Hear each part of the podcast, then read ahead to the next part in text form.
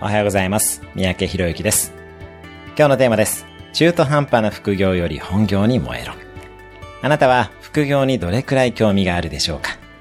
中途半端な副業より本業に燃えろというのが僕の意見です。なぜならその程度の意気込みで副業をしてもお小遣い程度しか稼げないからです。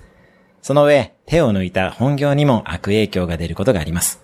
であるならば本業で燃えに燃えて、その実績を引っ提げて独立した方がいいでしょう。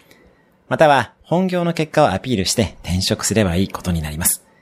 また実績だけの問題ではなく、中途半端に過ごす日々はあなたの心をヘルシーに保てなくします。ただ独立準備のためのテスト的な起業ならば副業はありだと思っています。それ自体で稼ぐのではなく、学びやテストとしての起業は検討してみましょう。